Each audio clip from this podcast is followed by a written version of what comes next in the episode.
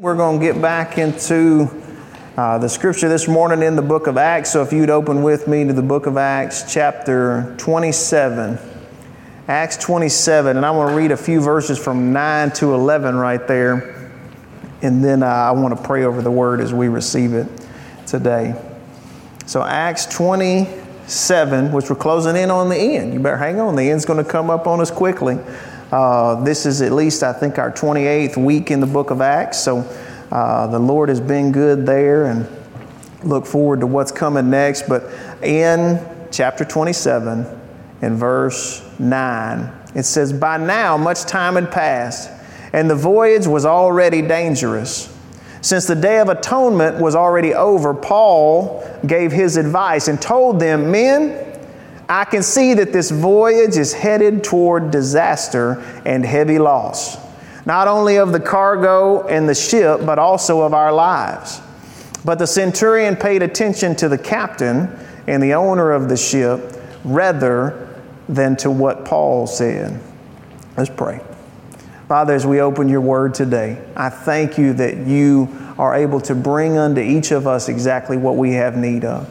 Lord, that you would encourage us today. Give us wisdom today. Admonish us today. Build us up and strengthen us today and lead us and guide us into all truth by the power of the Holy Spirit. In Jesus' name, amen. So, our last time when we were in the book of Acts, uh, if you weren't here, we did something we, I don't think I've ever done before, which is cover six chapters in one Sunday. I don't think I've ever done that. May not ever do it again. But so you may want to get the tape on that one. Uh, but we, we covered quite a bit there, and what we saw in just a real quick recap of six chapters, real quick recap. Uh, Paul, missionary of Jesus Christ, who was going about uh, preaching the gospel into all of the areas of the world known to him at that time. Uh, we, we saw that he had come back to Jerusalem with a gift and a tribute to the church there at Jerusalem, and that a conflict arose when he was there, and even a riot in the temple because the Gentiles were having the gospel preached to them as well. And the riot was so large that they arrested Paul to try to calm things down and figure out what was going on, and they couldn't ever seem to bring charges that would stick to him because they had no proof that he had actually done anything wrong. But he was in the custody of the mayor, and the mayor made him stand before the Sanhedrin, the Jewish high council at the time, and they couldn't make any charges stick. But the leader, the mayor, said, I can't turn him back out loose into the community. It's going crazy out there. I've got to figure out what's going on. Well, in the time that he was in the custody of the mayor, or what we would call the mayor, there were 40 men who said, we're going to bind ourselves with an oath that we be accursed if we eat anything before we kill Paul. That's pretty serious when you got 40 people taking a curse oath about killing you. And the mayor finds out about it and he ships Paul off to the governor. And then he goes to the governor, and the governor's trying to figure out what's going on. And Paul continues to give a defense of what he's done in preaching and teaching the gospel of Jesus Christ and how he's done nothing but be upright and nothing but the right thing. And over and over he defends himself, and over and over they cannot uh, get a charge to stick against him. He even gets to speak to uh, one governor who's then succeeded by another governor during the time he's in custody, and then even one of the kings of the Jews uh, comes and he stands before him and makes a defense. And this whole time, they're trying to get Paul shipped back to Jerusalem. We'll just let them handle their problems over there. Paul knows if I go back, I mean, last time I was there, there were 40 dudes that were like curse oathing about killing me. I'm not going back to Jerusalem.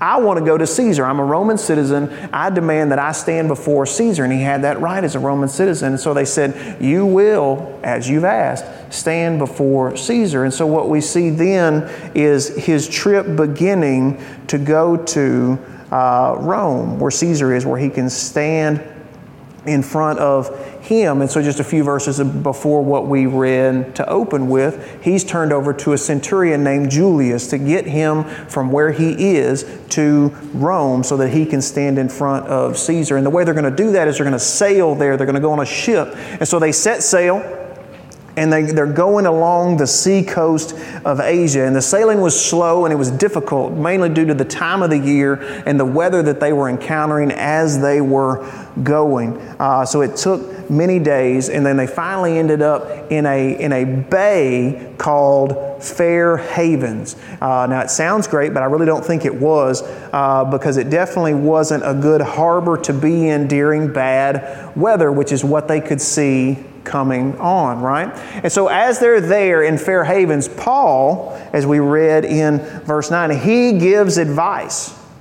And he says, Men, I can see this voyage is headed toward disaster. This voyage is headed towards heavy loss, not only of this cargo and the ship, but also our lives. He said, Guys, I can see that this is going to be trouble. I can see that there are going to be big problems with this voyage because what are they doing? They're readying to continue the voyage on. He's supposed to go to Caesar. He knows that. But he can see, and one thing I'll mention it says the day of atonement was over. Your translation may say the fast was over because that was the time that they would fast was during the day of atonement so he has been fasting he is focused and he says men i can see that this voyage is headed towards disaster. Have you ever seen something coming on the horizon, not the literal horizon, but the figurative horizon in a situation where you could say, guys, I really see difficulty coming based on what's happening and where the direction that we're headed? Have you ever seen anything like that? I know when I was young, when I was a child, my dad, when he saw me doing something precarious, when he saw me doing something I shouldn't be doing, I might hurt myself doing, he would say, Stephen, you're building a trap.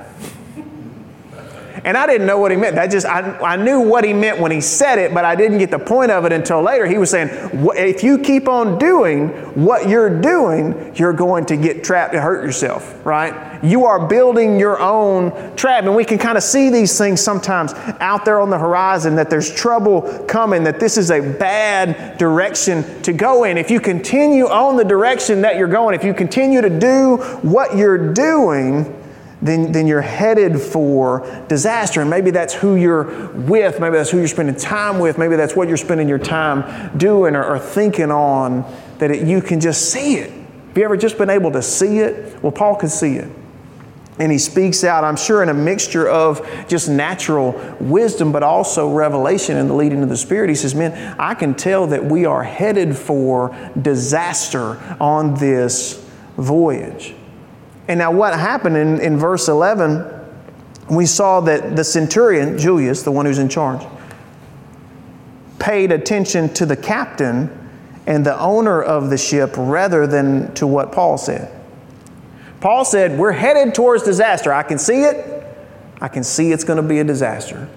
And it says the centurion who was in charge listened to the captain and the owner of the ship rather than what Paul says. So I want to make a point right here that you decide who you listen to. You get to decide who you are going to listen to. And because of that, you need to decide very carefully who you're going to listen to. You get to decide. He got to decide. I can listen to Paul. I can listen to the captain and the owner of the ship. He got to decide. We get to decide who we listen to. And look, if you decide you don't want to listen to somebody, if my kids decide they don't want to listen to me, they can find a reason not to. They can find a reason or an excuse not to listen to me. Oh, Dad, he's just being this. Oh, Dad, he always says that. Dad, you know, maybe even going back to the old song, "Parents just don't understand." That's an old one, old one for me at least. Parents just don't understand, right? It's always been that way. If you don't want to listen to somebody, you can find an excuse not to. You can find a reason to invalidate them and say, no, they don't, they don't know, they, they can't relate. They've not been where I've been. They've not seen what I've seen. They just don't know how things are nowadays. You get to decide who it is you're going to listen to. So we have to decide carefully. Look, there's so many sources And, and it doesn't mean we just listen to one person, right? We have so much information coming at us, so much advice coming at us, so much talk coming at us. There's a lot of it out there, a lot of, a lot of different sources. The question is, which one holds the most sway over your life? Which one holds the most sway over your heart, your mind, what you listen to? You may hear a lot of things, but what, who are you listening to? Who are you listening to? Because it's going to affect your direction. Here, Paul said, we shouldn't go. Or he at least said, I love it. He, he told them what was going to happen, but he didn't really give them any advice on what else to do. He didn't say, it's going to be bad if we go, we should stay here. He just said, I can see it, it's going to be bad. I can see it, it's going to be bad. We have all these sources. Who holds sway over what we do, over what we decide? Over what we hold as the highest thing that we listen to because we get to decide. We get to decide who and what we listen to. Old Testament prophet, he once stood in front of the people and he said, How long are you going to waver between two opinions? Basically, who are you going to listen to? Who are you going to listen to? It was Elijah. He said, If Baal is God, follow him. But if the Lord is God, then follow him. Stop waffling back and forth. He was like, Who are you listening to? You get to decide. You get to decide. And because we get to decide, we need to decide carefully. Because what we listen to is going to be how we decide what we think. It's going to develop our attitude. Our attitude, remember, is how we think and how we feel about everything. What's my attitude towards this? It depends on what I've been listening to.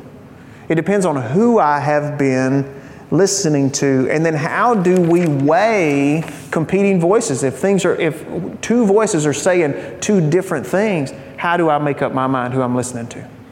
How do I make up my mind who I say, I'm not going to, mm, I'm going to listen to this? How do I do that? You decide who you listen to. So this one just, and, it's so simple, but it just stuck with me, and the Lord made me just sit in it for a little bit. So I'm going to make us sit in it for just a little bit, because that's what He did to me. Who are you listening to? Who are you listening to? Who is it that you're listening to? Where is your information coming from? Your direction that you're using to make your decisions, where is it coming from? Because there's diverse opinions out there, there's diverse positions out there. Who are you listening to? Who are you going to listen to? Because whoever you're listening to, you're trusting with your direction. Which voice holds the most sway? And what's their direction looking like? What is their direct? Look, look out when you talk about Paul saying, I can see, look out as far as you can the direction of the one you're listening to, the ones you're listening to, whatever it is you're listening to. What's that direction? What's that history? But what is that direction? Where is it headed? Because here, the other advice was we need to press on, we need to go on. And, and the truth was, they knew that they couldn't stay in this Fair Havens Bay for a long time. It wasn't a good place to winter. We, we would read that right here. They're like, we can't winter here, so we should go. And Paul's like, I understand what you're saying about here, that it's not the best place to be, but I'm telling you, I can see it. I can see it disaster for both the ship, the cargo, and all of the people. Disaster for all of them. So again, who are we listening to? Back to Paul. He, he wasn't listened to. His advice was ignored. Look, verse 12. Since the harbor was unsuitable to winter in, the majority decided to set sail from there, hoping somehow to reach Phoenix, a harbor on Crete facing the southwest and northwest, and to winter there. Again, that harbor wasn't what they're looking at going, we don't need to be here. This isn't where we want to be when the winter comes. We want to be there, so we got to get there. But look at this it said the majority decided. The majority decided what they should do. I'm gonna make it, we're going to make a quick note here.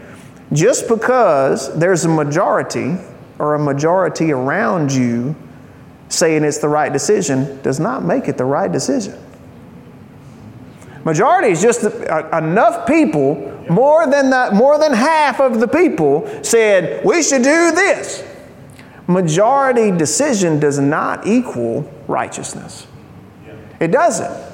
Necessary, it, it, it may be righteous, the majority may make a righteous decision, but the fact that it's a majority decision does not mean that it's righteous or that it is as it ought to be. That's a good definition of righteousness. Is it, eh, when you talk about a person, are they righteous? Are they as they ought to be?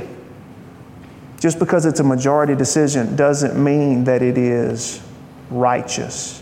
And again, they were thinking, we don't need to stay here the whole winter. Let's go. They needed to do something, but what they did was going to bring about destruction because they were listening to the wrong opinion.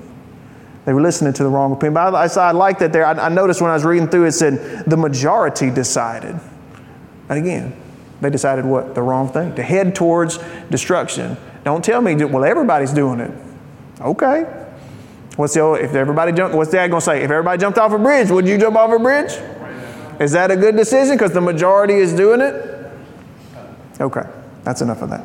So summarizing here, verse 13 through 17, they started off, and when they started off, things were going okay. Things were going okay when they started out, but then there was a fierce wind called a northeaster that rushed down on the ship. And they were driven by that wind. And when I say they were driven by the wind, they were driven in a, in a direction that they weren't wanting to go. They wanted to go this way, the wind's driving them this way. And it said they were barely able to get the skiff secured. It's this, it's this little side boat that they would bring along behind them, you know, for when they needed to get out and take a little party to the shore. They had to get it up out of the water before it was just totally lost. They barely got it up, secured it to the ship. They dropped the drift anchor or the sea anchor, uh, which was meant to kind of uh, like a backwards parachute, kind of puff out there and, and kind of keep them from being driven too far off, to keep the wind from jerking them too far in one direction. And this is where they find themselves in verse 18. It says, Because we were being severely battered, by the storm. Notice how Luke is writing this. He's right in there with it, with them. They're even working through this, trying. We were barely able to get control of the skiff. But anyway, we were being severely battered by the storm. They began to jettison the cargo the next day. On the third day, they threw the ship's tackle overboard with their own hands. For many days, neither sun nor stars appeared, and the severe storm kept raging. Finally, all hope was fading that we would be saved.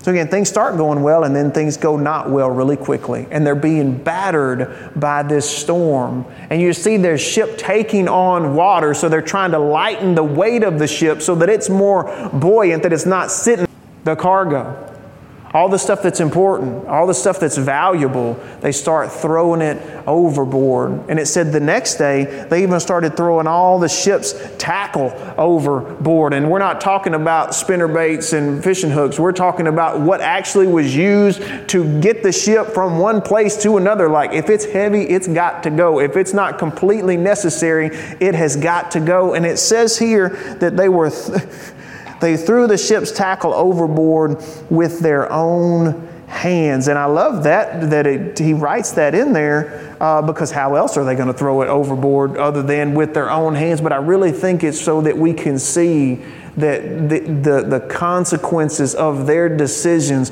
are right there at hand. They're seeing all of this loss, all of this, like this, we just gotta, we gotta get rid of all of this and when you ignore wisdom, you can all, you often see the cost or the price of that right in front of you, right at your own hands. And it says in verse 20, they, they could see neither the sun nor the stars, neither one appeared. So when you, when you hear that, think they had no direction at all. They didn't know which way they were going. They couldn't navigate, even if they could direct themselves, they didn't know which way they were going. The storm is raging, and all hope is fading. That's what he said finally. All hope was fading that we would even be saved. And in the midst of this, no hope. They're not eating. They're not eating any food. They may have thrown most of the food overboard. They do have some food on the ship still. In the middle of this, Paul stands up to say something. Paul stands up. Remember, he wasn't listened to. He stands up to say something. What's he going to say? What's he going to say? Listen, it's hard to be right and not hurt people with it. It's hard to have been the one who was right and not hurt people with it, right? I mean, because what, what's he going to want to say? What would we want to say? Like, uh huh, see? Now, how, really? I told you. I told you this was going to happen. Here we are. We can't see the sun. We can't see the stars. I'm in, I didn't even want to be here in this. I told y'all we shouldn't have been doing this. And here we are in the middle of it, and it's y'all's fault. Right? That's what we want to say. And what does that accomplish? Nothing. Nothing. What makes me feel better for a minute, maybe. Right? Now, he does, he does tell them, let's look at it, verse 21. They had been without food for a long time. Paul then stood up among them and said, You men should have followed my advice, not to sail from Crete and sustain this damage and loss. So he gives them a little bit of that, right? But he says, Now I urge you to take courage, because there will be no loss of any of your lives, but only of the ship. For last night an angel of the God I belong to and serve stood by me and said, Don't be afraid, Paul. It is necessary for you to appear before Caesar. And indeed, God has graciously given you all those who are sailing with you. So take courage, men, because I believe God that it will be just the way it was told to me. But we have to run aground on some island. So he does tell them, You should have listened. Should listen. Now, really, this is how we want somebody to come at us when we've made a wrong decision and we've messed up, right? Be, be truthful with me, Stephen. You should have listened. Stephen, you messed up. You made the wrong decision, and now you're seeing this damage and loss right at hand. But he told them, now, though, take courage because you won't lose your lives, only the ship. You won't lose your lives, only the ship. And it's reminding us that our decisions have consequences, right? He told them, if we set out this way, I can see damage and destruction. We're headed for it. Our, cons- our decisions have consequences. But he says, take courage. Why would they take courage? Because of what the angel of the Lord reinforced to Paul there in verse 23. The angel of the Lord, angel of the Lord God that I belong to and serve, stood by me and said, Don't be afraid. It's necessary for you to appear before Caesar. Don't be afraid. It's necessary for you to appear before Caesar. Now, that's a fun thing to hear, right? You're in the middle of this storm. And listen, a multi day storm, not just, man, it got bad yesterday afternoon, didn't it? Whew, it was bad for a little bit. No, multi day storm. They're going to be in this thing for at least 14 days before it's all said and done with. And he tells them, hey, Paul, this storm, we're, we're right on schedule. You're in the middle of this, you're right where you're supposed to be. You are right where you're supposed to be. You are on target. Why? Because we're in, when, we're, when we are in a storm, when we're in a difficult situation that we're dealing with in life, what's our first thought? I don't want to be here. I don't want to be in this storm. I want to be out of this storm now. I want to be out. Right? We pray for escape, and that's not wrong. But we pray for escape and here he was saying, like, it's not going to be escape, but you will endure it. I'm not going to give you escape, but I'm going to give you safe passage through this storm because this is on the path of where you are supposed to be. Now, listen to this. Again, he didn't make the decision to go, it was made in spite of the advice he had given the other way. And so we will have times in our lives where the decisions of others put us in the storm. The actions of others will put us in the storm. Even if we could see it coming and we tried to tell them, their actions, their decisions will put us in the storm. Then maybe they're ignorant. Maybe they're being foolish. Maybe they're even being hostile. It'll put us in the middle of the storm because of what they said, they decided, what they did. It'll put us in the storm. But that does not negate negate the purpose and the plan of God. Amen. It doesn't, God doesn't go, well, their boss made a decision to go to that job instead of this one. I don't know what we're going to do now. Right? He says, even though you are in this storm, you are exactly where you're supposed to be. And God is going to take care of you even in the midst of this storm. Was any of that cargo Paul's? I don't think so. He didn't carry a lot of bunch. He didn't carry stuff with him. He's a prisoner, right? He's like, y'all gonna have to lose all y'all's cargo. I hate it for y'all. You had to lose your cargo. Didn't have to be this way, but he's not the one suffering loss. He's saying, hey, don't worry. The angel of the Lord appeared to me and said that even though y'all were foolish in what you did, it's not going to negate his plan, his purpose for my life, and, and now even for the lives of everyone who is here with us. Problems and difficulty don't negate your purpose. In fact, the problem may be your purpose. Right? I was talking to when we uh, had lunch with the folks at Public Works, their director came through and he was fixing his plate. How is your, how's your day going today? He's like, man, oh, it's bad. We got, you know, I've got this going on and this happened and this came up and this happened. And I said, man, that's a lot. I was like, that's a lot for a Friday. He's like, yeah, it really is.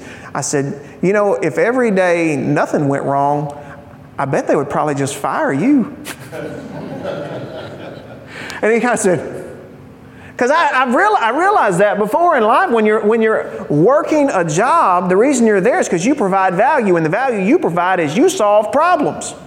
There's a problem that you solve, and that's why you're there. Guess what? If there's no problems to be solved, I have no reason to employ you. And we think we're going to eventually go to work and there's not going to be any problems. That's going to be the day you get asked to retire. That's going to be the day you get sent out. Why? Because you no longer provide a value to the company. Problems are your purpose. If you try to just completely avoid them, what purpose do you have? Just recreation? You're like, that, that, that makes it right. But when we think about it, that's what we think we want. But then when we think about it all the way to the end, I'm tired of all these problems. That's why you're here. That's why these kids won't act right. They won't. They don't know when to go to sleep. They don't know how to eat. That's why you're here. That's why they have a mother or a father. That's why they have parents. Their problems are your purpose to lead them up through that. Okay, that's a whole other deal. Problems and difficulty don't negate your purpose. In fact, they may be your purpose. So when you're starting to fuss about this is a tough place to work. This is a tough place to be. Maybe it is. Maybe you're not supposed to be there, but maybe you are. Right? These kids are tough to raise. That's why He gave you to them. This relation, this person's hard to be friends with. Again, there may be a purpose why you are there in the middle of that. You're like, how am I supposed to know the difference? How am I supposed to know when I'm supposed to cut bait and leave and when I'm supposed to stay? You got to ask Him. That's why you spend time with Him. That's why it matters who you're listening to. So that when these situations come up, you go, okay, boss, what are we going to do? Because they're saying, do that. What do you say? And we've seen over and over in the book of Acts, they would make different decisions at different times.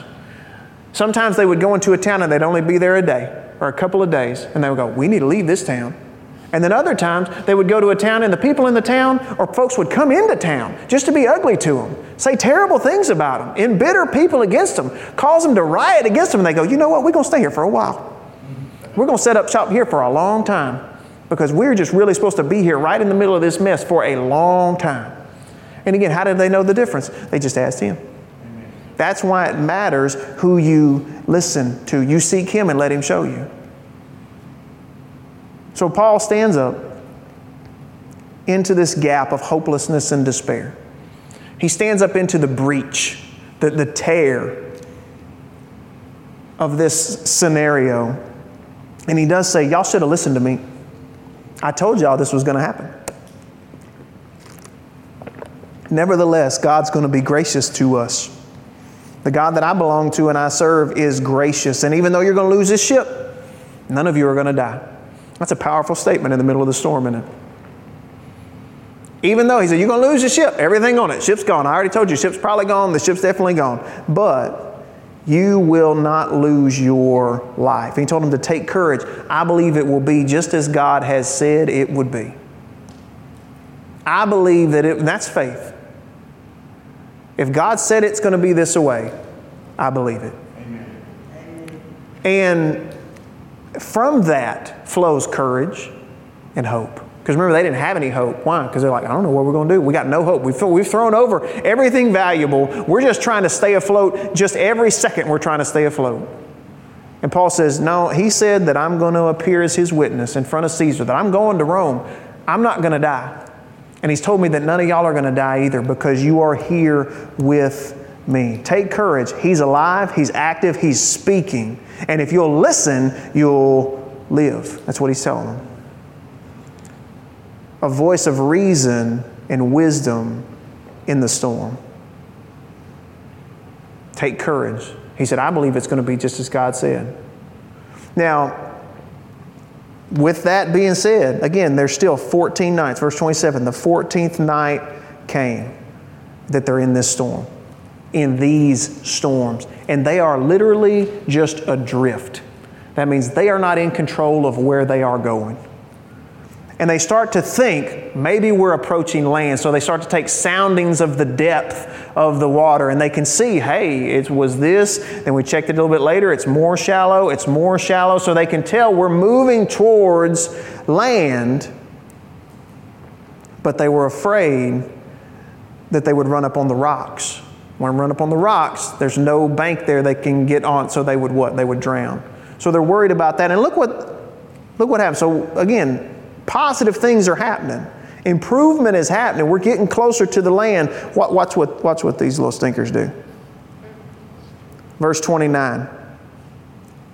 Then, fearing we might run aground on the rocks, they dropped four anchors from the stern and prayed for daylight to come. Now, that's a good idea. Verse 30. Some sailors tried to escape from the ship. They had let down the skiff, that's a little boat, right, into the sea pretending that they were going to put out anchors from the bow. Okay, really? We're going to go up here and put out the anchors from the bow. And they're letting the skiff down so they can escape. Now, what was really happening? They saw the situation getting a little bit better and they're like, all right, we're good. We can handle it again now. We don't need any more help. That's what we do, isn't it? We get in a storm of life and the sun's not been out we can't see the stars and it's hopeless and we go, God, help me, I'm to die. Help me, I'll do anything, Lord, help me. And then when we see a star pop up or a little bit of sun come out and we can see it's getting a little bit better, we're like, all right, I'm good now. I got it again. I'm to go over here and check the anchors, Lord. I'm to see what... What's wrong with us? Why do we do that? Why did they do that? Because we want to be in control, right? That's it. We just want to be in control. And that's what they're doing. They're ready to go like, we, we got it. Nah, we got it. We're just going to sneak off. And, and how sorry is that? We're going to leave the rest of y'all here. We're going to sneak off. Well, watch what Paul, because we, Paul's going to say something else. They, are pretending they're going to put the anchors out from the bow and they're really going to let down the skiff into the sea to escape the ship. Paul said to the centurion and the soldiers, because these are the sailors that are trying to leave, he said to the centurion and the soldiers, Unless these men stay in the ship, you cannot be saved. He said, Unless everybody stays, he said, I'm not going to let y'all steal from what the Lord said he was going to do. I'm not going to let you just take off on your own.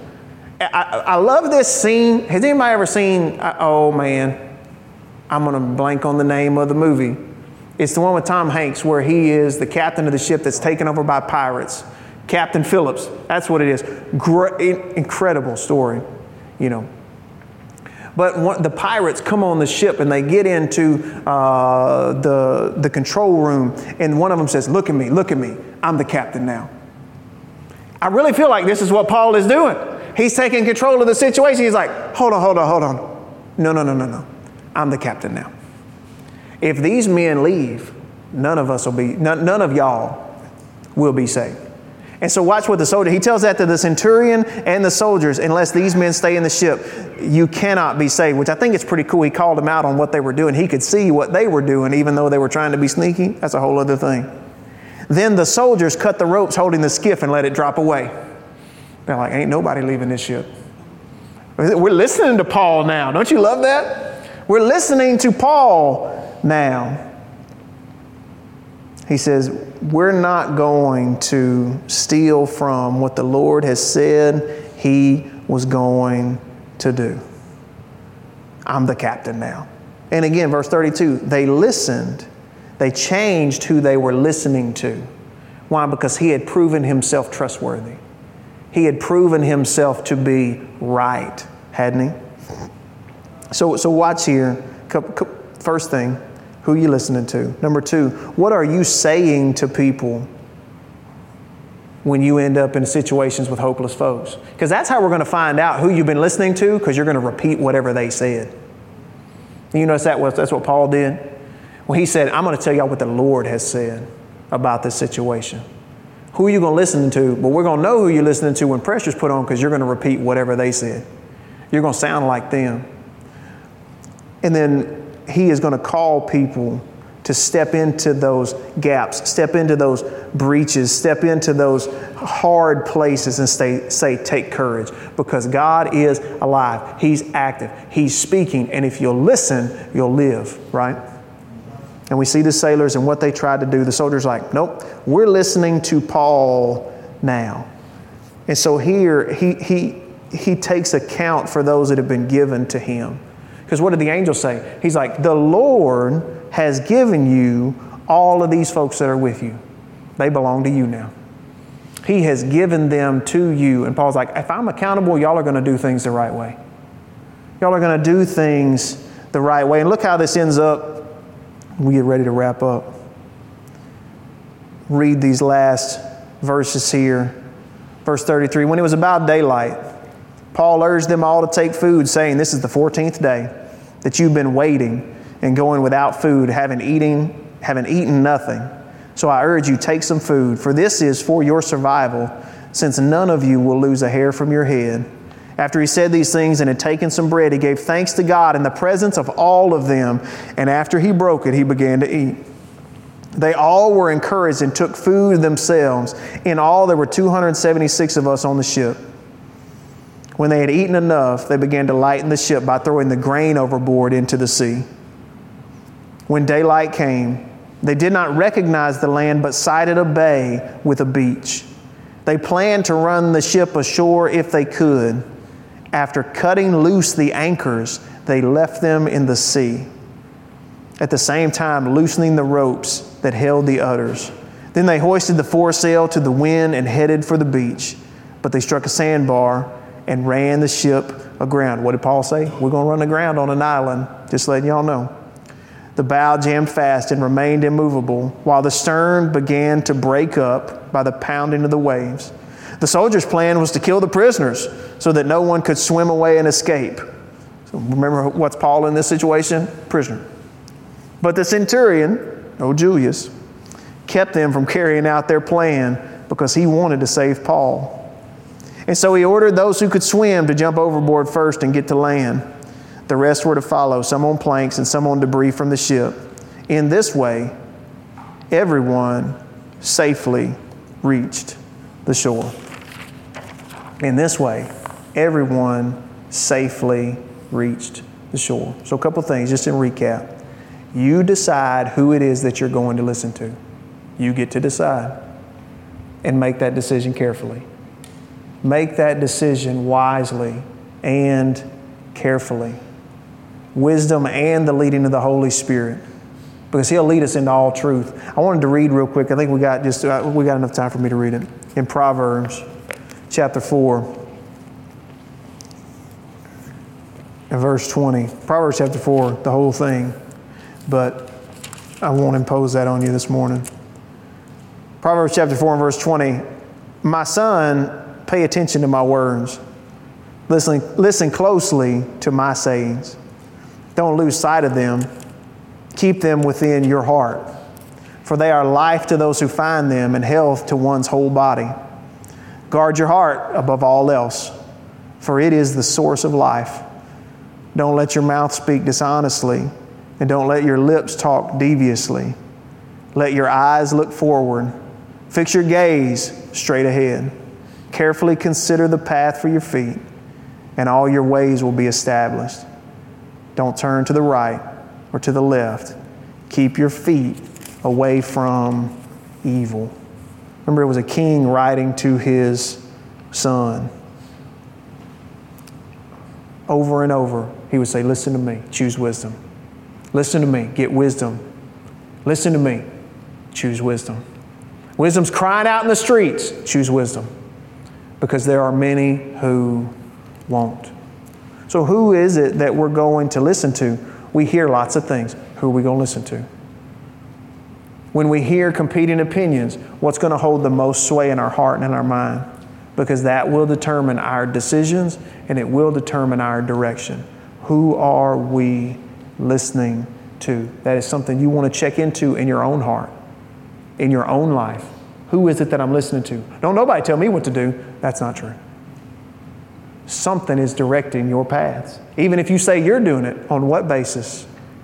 And with what understanding are you doing it? You got it from somewhere. Where's it coming from? And what's the end direction of it? Who are you listening to? And will you be one to step into the breach when there's darkness and hopelessness and many people who are struggling? Are you going to bring courage and hope? Are you able to bring courage and hope based on who it is you've been listening to?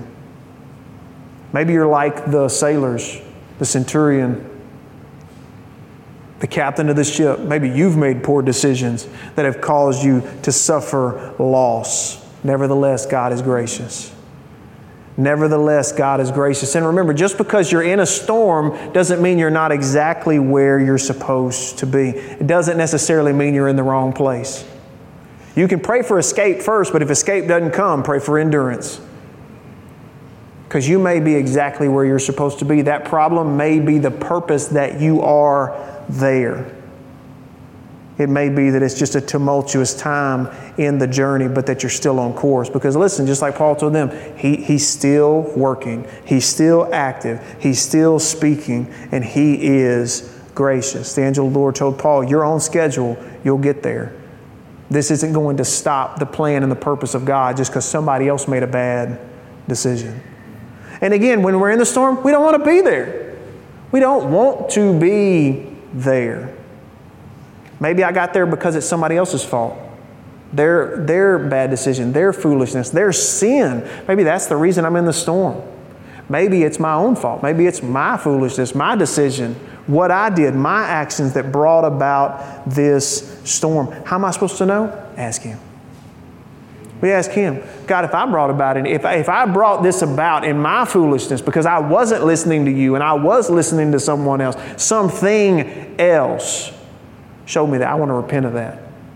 Lord, if this is on somebody else, don't let me be held for their poor decision. Paul said, Y'all are going to lose a lot.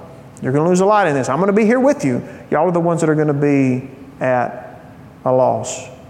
But even then, whether it's their fault, whether it's my fault, doesn't mean I'm still not potentially right in the middle of my purpose. Right? Just because you're in a storm doesn't mean you're not on your purpose. So, again, we want to locate ourselves here. Where are you? Where are you? Are you are people listening to you or not? They control that, remember?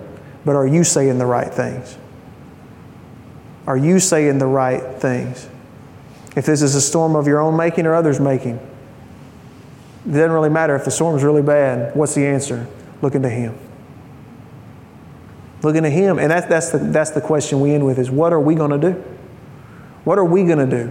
When we're right and they're wrong, how are we going to handle it? We're going to handle it like Paul and say, Y'all made a bad decision, but hey, God's gracious and so am I. God's gracious and so am I. This is how ministry happens. We, we go into the hopelessness, we go into the darkness, and we say, These were some bad decisions that brought this about. This was sinfulness and foolishness that brought this about. Listen, you may suffer some loss, but God is gracious. God is gracious. You're still here. Everything you've ever dealt with, you've survived up to this point. You've made it through to this point. God is gracious. Let's change who we're listening to. Amen. And it says they made it to shore safely, right? Safely to shore. I love that one saying. I heard it at a, uh, a banquet. man said he wanted to thank all those who helped him as in he was in his growing and maturing. He said, you, you, you brought me to adulthood into this place in my life safely, but not without incident. We can make it safely, but it's not going to be without incident in life. It's just not going to be. We can want it to be.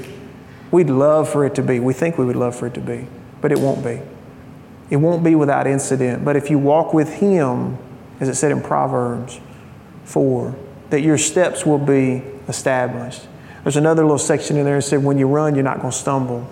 And when, you walk, when you walk, you're not going to slip up because you're committing your steps to Him safely, but not without incident.